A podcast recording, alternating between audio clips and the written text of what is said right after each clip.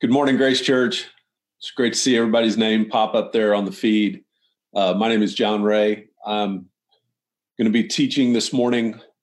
I'm head of the teaching team here at Grace Church. We're really glad you're joining with us from wherever you are. So, um, growing up in Austin, my dad had this restaurant down the street from where I grew up. And for a while there, it became kind of the popular spot, the hot spot with all the the politicians and the movers and shakers in Austin at that time, it was a heady place. It was a heady time. And I mean, we had governors and senators and legislators who would come in, and there'd be the occasional backroom deal uh, cut in our private dining room. And along with that, growing up in Austin, I mean, the capital was right there. We'd take field trips every year and go down there, and there was lots of opportunities to volunteer with campaigns and things like that. And for a while, I thought, you know, I wonder if I'm going to dive in here. I wonder if I'm going to make a deeper foray into the political structure. It was uh, it was very attractive. It was um, intoxicating in a way. And uh, as I was contemplating that one day, I, I really felt like God said, and now be careful when I say that. It wasn't an audible voice. It was just a real sense that as I was contemplating this, I got the impression that God was saying, you know, the really the only way to truly change people is in their hearts. It's not through legislation. Well, I got to tell you, that really set me back. It was really unsettling. Um, it really revealed to me some things inside of me, the way that I saw the world. Now, I want to be quickly say um, that God moves through structures as well as individual heart. It's never either or. But at that time, I was thinking, well, the way we make change is the way we make legislation. And the Holy Spirit was do, doing something different. And I think we'll see that in our text this week as we continue to ask Acts questions and let ask let Acts ask us questions as well when we do that. So pray with me, and then uh, the screen, the text will come up on the screen, and I want to invite you to read that out loud if you're gathered with other people, take turns reading the verses, but really let the words sink in as you read this chapter out loud. God, thank you for gathering us here this morning in our homes and different places, gathering and connecting us. We long for the time when we can meet together, but we're also confident that you transcend our separated geography and that you are connecting us and that we are one in your spirit. God, we are one this morning. So guide us, lead us, give us ears to hear, eyes to see, minds to discern, and hearts to love and understand as we encounter your word, your Holy Spirit, together as a community gathered. In Jesus' name.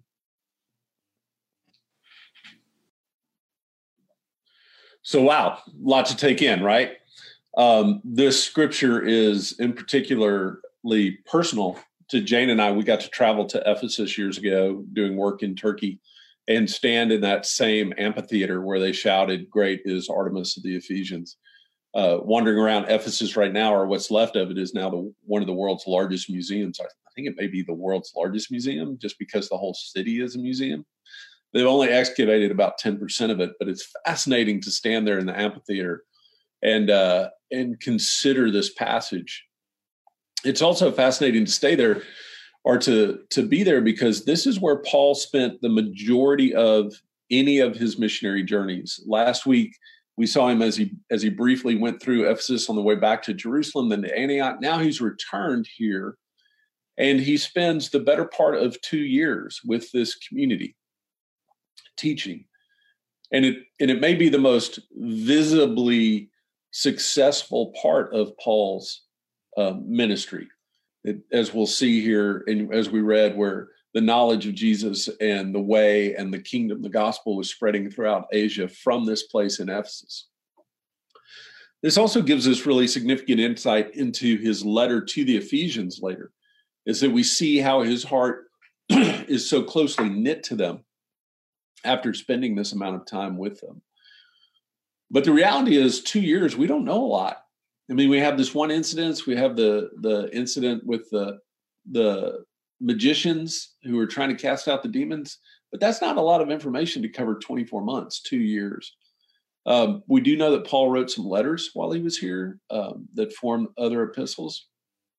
But a lot of people also think that this was a real time of refinement for Paul, that this was where being rooted in with a local community um, helped him really develop and deepen his ecclesiology, his idea of what the church was supposed to be about.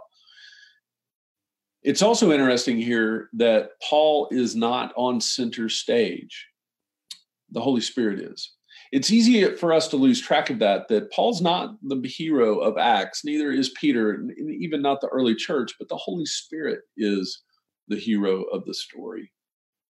And we see particularly here in this chapter how the Holy Spirit is unsettling some things, unsettling people's ignorance, unsettling people's uh, apathy, and uh, unsettling their addictions, calling them into question. So, so let me tell you what I mean by that as I see that. And I see this as particularly applicable to us today. Uh, if you look at verse 8, where Paul encounters, um, or sorry, back up um, with the uh, ignorance. When they ask the questions right at the first of the chapter, did you receive the Holy Spirit when you believed? That's an interesting question. And I want I want to just sit with that for a minute. Now, lots has been made about the signs and wonders that happen, and is the baptism in the Holy Spirit different than the water baptism that we have with that? But the essence of the question is is true for us as it was for these disciples of John that they encountered. Did you receive the Holy Spirit? In Grace Church, I believe we have. I believe each one of us, when we encounter Jesus, when we submit to Jesus' authority, when we take on the sign of water baptism and we join the church we join in with the church with our heart, with our soul, with our emotions, with our activities, with our actions, the Holy Spirit comes with that. So the answer is yes. You have received the Holy Spirit. Maybe a better question is Are you aware of it? What does it mean? What does it mean that you have the Holy Spirit? What does it mean that we have the Holy Spirit collectively as a church, but also individually as members of that church? Um, I believe that what it means is we have freedom. We have freedom to not live in ignorance. Look, we all have questions. I, just this morning, I was talking with Jane about the questions that I have that are being um, really brought to light because of the quarantine, because of this current crisis. But what I know is I have the Holy Spirit. I have the Holy Spirit and we have the Holy Spirit. So I don't have to live in ignorance. I don't have to just grope blindly my way through life, but I have the Holy Spirit. Church, we have the Holy Spirit. Not only do we have, does that lead us out of ignorance, it leads us out of our orphanhood. We're not, we're not abandoned the Holy Spirit gives us the assurance that we are in the family of God, that we are God's families, not just children, but co heirs with Christ with that. It also gives us the idea that we don't have to live in isolation. Even though we may be physically distancing right now, quarantining off, we are not alone. Because we have the Holy Spirit, we can never be alone. We are united both with God, with our true self, and with others. And that unity transcends distance. So the Holy Spirit is unsettling our ignorance, is leading us into a truth. And why I use the word unsettling is because every time we learn something new or given a new revelation, we have to let go of the old stuff. And the old stuff is settled. The old stuff for a lot of us is, hey, I know where it is, I know how it works. But something new unsettles that with that. And so the Holy Spirit is unsettling their imagination here about what it means to receive God what it means to be one with God, what it means to be adopted by God in communion with God. It's also unsettling their apathy. If we look down at, at verse 8, Paul goes in and, and he uh, he begins to preach, right? Just like he's done, and, and we can see the pattern that he's followed. And it goes on, though, that this line really caught me. It says, This went on for two years. It's verse 10. This went on for two years, so that all who lived in the province of Asia both Jews and Greeks had heard the word of the Lord. Well, how did that happen? Because Paul's rooted himself in Ephesus. He's not traveling anymore. He's not going out to the different villages. He's he's he's made a home base here. So how did the whole province here? Did did they take turns coming to this certain meeting hall where they were preaching? I don't think so. Even though Ephesus was a, a major commercial port and surely people came and went. I think what this was was people who encountered it were going and telling their friends they were they were the ones who were proclaiming the message. Paul proclaimed it in a place but it was spread by the witness of those who heard it. And and this is the message for us. Listen only a certain amount of people are going to ever tune in to a facebook live message on a sunday morning. I don't care how popular it is. Only a certain amount of people are ever going to set foot in physical church when we come back together the proclamation of the gospel of the good news comes from all of us as we go out about our day as we are at work and school and the different places and as we go to the beach and the lake and and at the club when those things reopen and we can safely engage in those things in the restaurants and that's where our witness takes place. It goes out from there.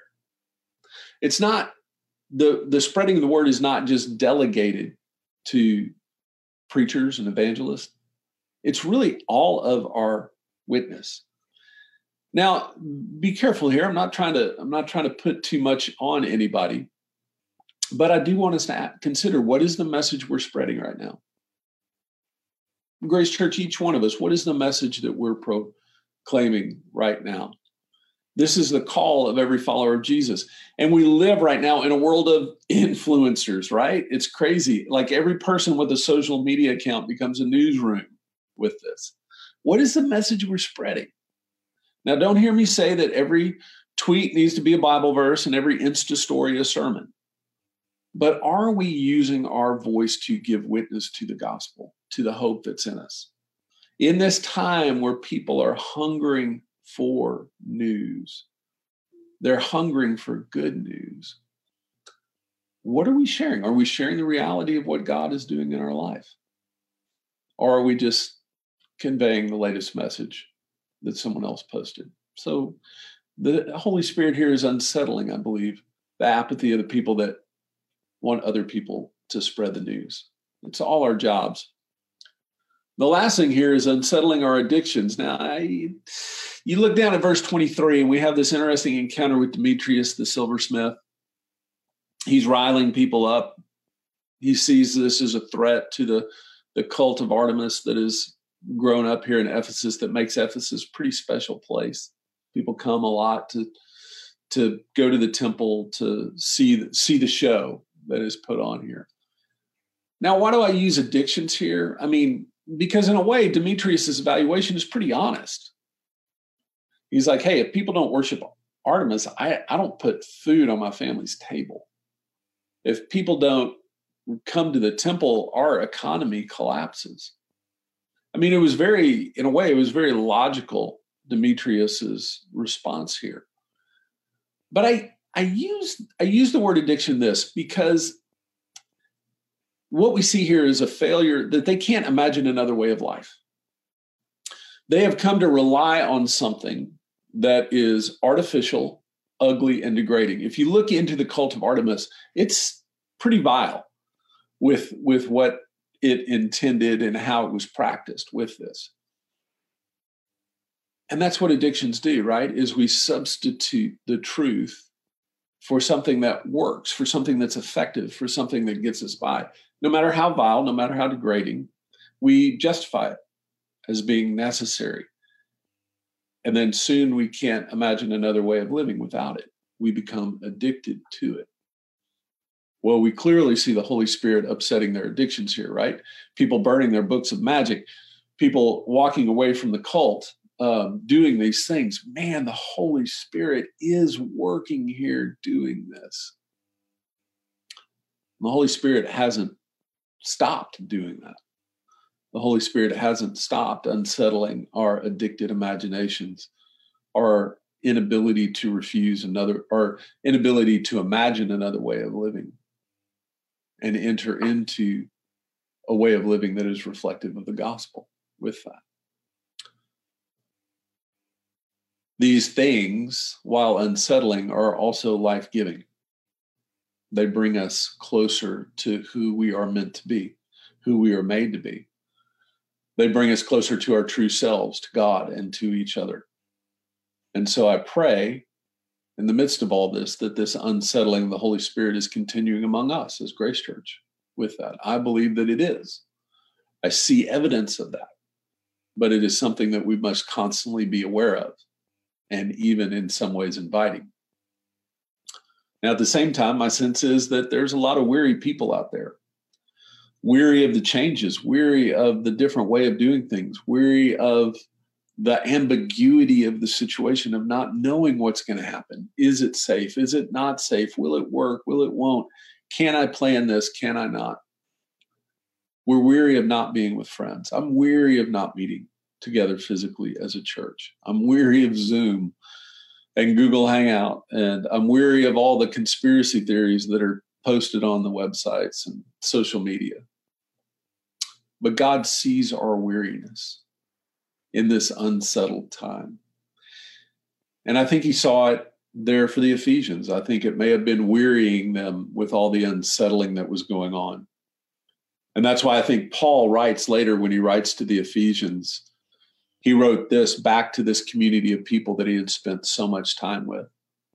He said, I pray that according to the wealth of his glory, he will grant you to be strengthened with the power of the Spirit in your inner person that Christ will dwell in your hearts through faith, so that because you have been rooted and grounded in love, you will be able to comprehend with all the saints what is the breadth and length and height and depth, and thus know the love of Christ that surpasses understanding, so that you would be filled with the fullness of God. Grace Church, that's what I pray for us, is that in the midst of this great unsettling, we would be full with the knowledge of God with that and know that that is the ultimate rootedness in the midst of all the unsettling.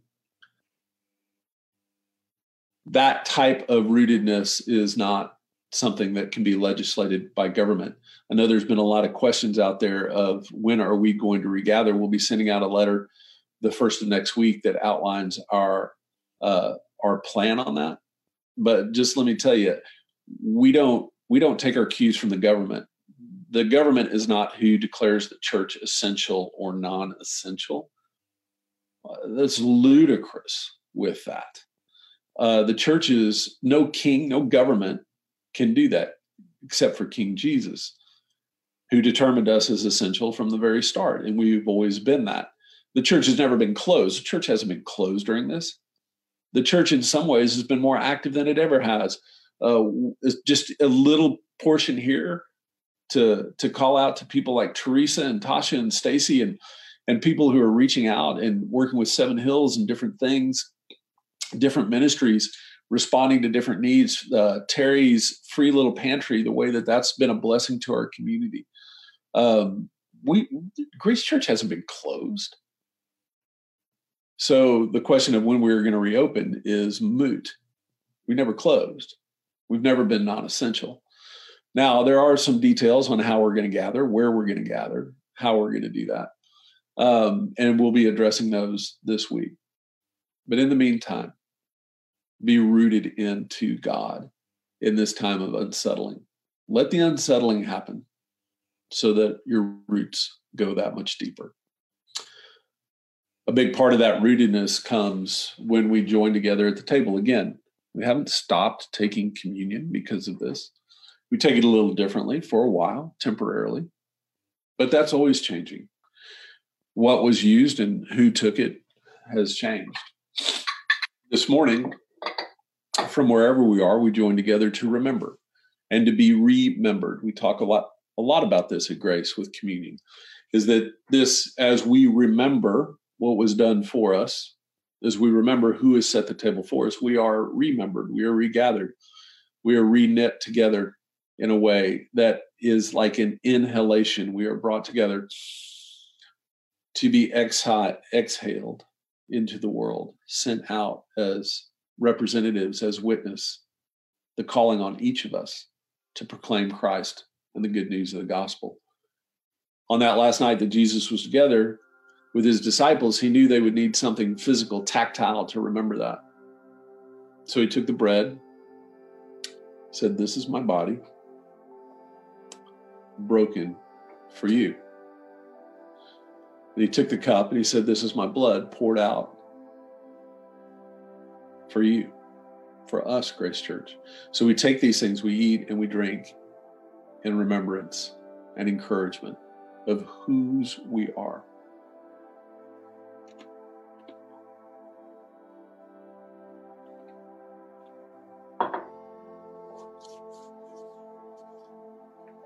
We do this as worship as well. And as part of that continuing worship, we give our offerings. It's easy because we're not being together, um, not to see the need. But our needs haven't changed since we haven't been meeting together physically.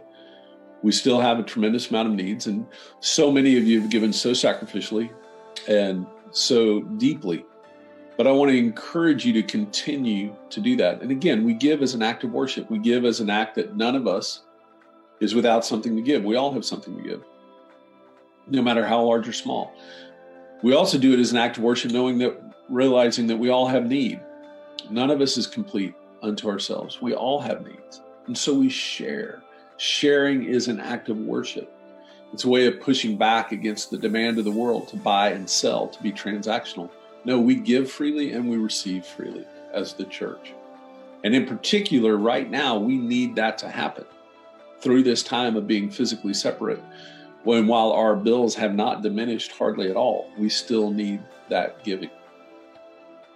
We also take this time to reflect, reflect on the message, reflect on the word, reflect on what the Holy Spirit is speaking to you, and then set our intentions to obey. It's not enough just to hear, we need to obey. So, as Jeff leads us in this last worship song, consider your offering. Consider what you need to do in response to the word today. And consider the unsettling but rooting presence of the Holy Spirit in your life. Grace and peace, everyone.